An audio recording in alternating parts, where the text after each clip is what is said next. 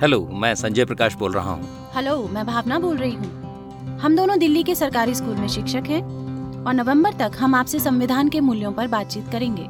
इस साल हम अपने देश के गौरवशाली संविधान के लागू होने के 70 वर्ष पूरे होने का उत्सव मनाएँगे। हम आपकी मदद करेंगे कि अपने विद्यार्थियों को मुख्य मूल्यों के बारे में बता पाए। तो भावना आज हम किस बारे में बात कर रहे हैं? संजय पहले ये बताओ कि ये महीना कौन सा है और इसमें क्या खास बात है? अरे तुम तो बड़ी एक्साइटेड लग रही हो इस महीने को लेकर। ऐसा इस महीने में क्या है? क्यों ना हूँ एक्साइटेड ये महीना है हमारे देश की आज़ादी का। और इसीलिए हम बात करेंगे स्वतंत्रता यानी लिबर्टी की। इसके क्या मायने हैं और ये क्यों ज़रूरी है? जी हम और आप एक दूसरे से बात कर रहे हैं।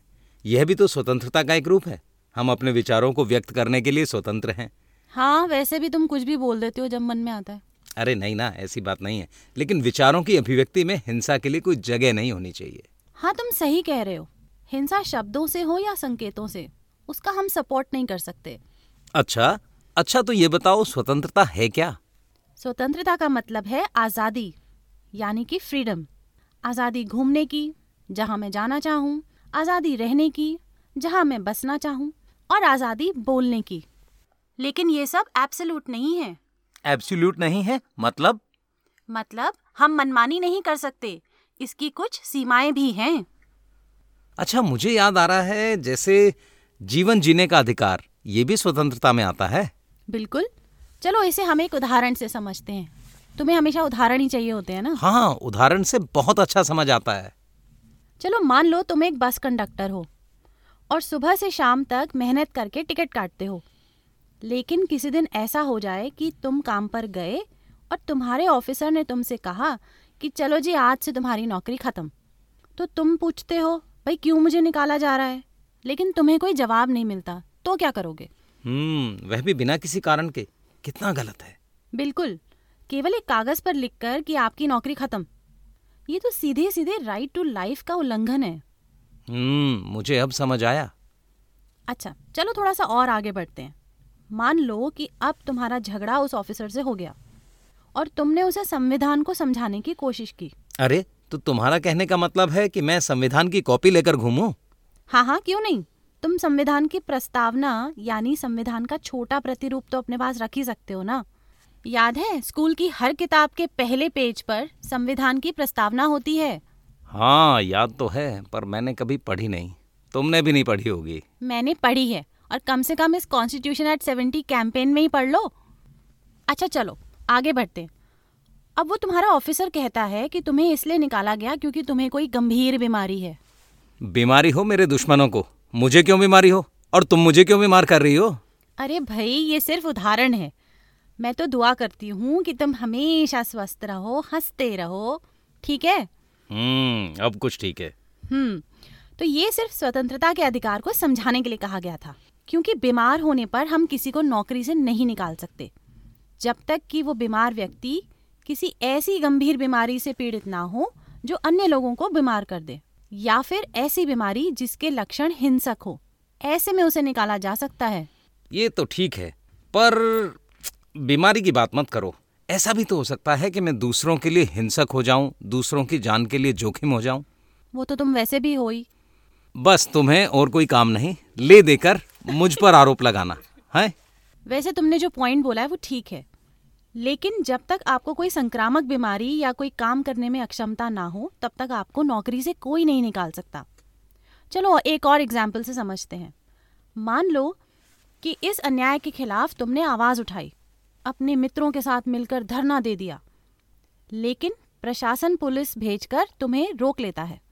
और इसके बारे में तुम्हारा एक मित्र फेसबुक पर प्रशासन के खिलाफ पोस्ट डाल देता है। तो संजय मेरे मित्र क्या तुम भी मेरे हक के लिए फेसबुक पर पोस्ट डालोगे?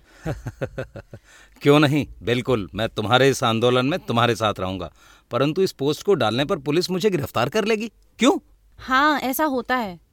इसको स्वतंत्रता के अधिकार का उल्लंघन माना जाता है जबकि हर किसी को शांतिपूर्वक विरोध करने का अधिकार है जब तक कि वो आंदोलन हिंसक ना हो। बहुत इंटरेस्टिंग है ये। इस पॉडकास्ट की रिकॉर्डिंग करने से पहले मेरी जानकारी कुछ अधूरी थी।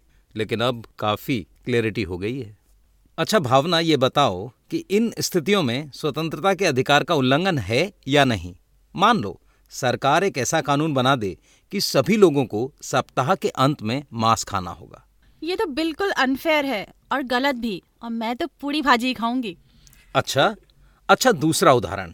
अगर सरकार ये नियम बना दे कि आप अपना कोई वाहन नहीं खरीद सकते सिर्फ़ सार्वजनिक या पब्लिक ट्रांसपोर्ट ही इस्तेमाल करेंगे। नहीं नहीं ये बिल्कुल गलत है। मेरी मर्ज़ी। मैं अपना वाहन खरीद के कहीं भी जहाँ मर्ज़ी घूमूं। चलो तीसरे उदाहरण पर बढ़ते हैं। पुलिस अगर यह कानून बना दे कि रात आठ बजे से लेकर सुबह आठ बजे तक कोई घर से बाहर नहीं निकलेगा। मतलब? कर्फ्यू जैसी हालत। ये तो सिर्फ़ वॉर्स में और दंगों में होती है। लेकिन नॉर्मल डेज़ में तो बिल्कुल गलत है। अच्छा चलो अगर मेट्रो यह घोषणा कर दे कि मेट्रो में काम करने का अधिकार सिर्फ़ पुरुषों का है तो? क्यों? महिलाओं से डर लगता है क्या? महिलाओं को काम करने से क्यों रोकेंगे? ये बिल्कुल गलत है। अरे मैंने प्रश्न पूछा। अच्छा चलो अगला उदाहरण लें। गाँव का सरपंच यदि यह घोषणा कर दे कि गाँव के कुओं के पानी पर केवल ऊँची जाति के लोगों का अधिकार है तो क्या होगा? ये तो बिल्कुल स्वतंत्रता का खुलेआम उल्लंघन है। ये व्यक्ति की गरिमा और सम्मान के खिलाफ है। ये कुछ ऐसे उदाहरण थे जिससे हमें पता चलता है कि स्वतंत्रता कितनी ज़रूरी है। इसी के द्वारा ही कोई व्यक्ति सम्मान के साथ रह सकता है। बिल्कुल सही भावना। तुमने तो ये टेस्ट पास कर लिया। थैंक यू तुम्हारा भी। मुझे भी बहुत मज़ा आया। लेकिन व्यक्तिगत स्वतंत्रता का भी एक अपवाद है और वो है अपराध। अपराध? हम्म बिल्कुल ठीक उसी तरह जिस तरह लोग अपनी इच्छा को पूरा करने के लिए दूसरों को सेक्सुअली एक्सप्लॉइट करते हैं। या फिर दूसरे धर्म और आस्था को मानने वालों का अपमान करते हैं। लिंग के आधार पर दूसरों का अपमान जाति के आधार पर भेदभाव या फिर दूसरों के विचारों पर अपना विचार थोपना। आपकी व्यक्तिगत भिन्नता किसी भी प्रकार से दूसरे की स्वतंत्रता और जीवन जीने के अधिकार में बाधा नहीं बननी चाहिए। सचमुच यह काफ़ी ज्ञानवर्धक रहा। थैंक यू आपका भी धन्यवाद। इन सब उदाहरणों से स्वतंत्रता को समझने के लिए मेरे विचार और अधिक स्पष्ट हुए। सभी श्रोताओं को भी धन्यवाद। उम्मीद है आप लोगों ने भी स्वतंत्रता की इस अवधारणा को एंजॉय किया होगा। अपने स्टूडेंट्स के साथ इस विषय पर गहन चर्चा कीजिए।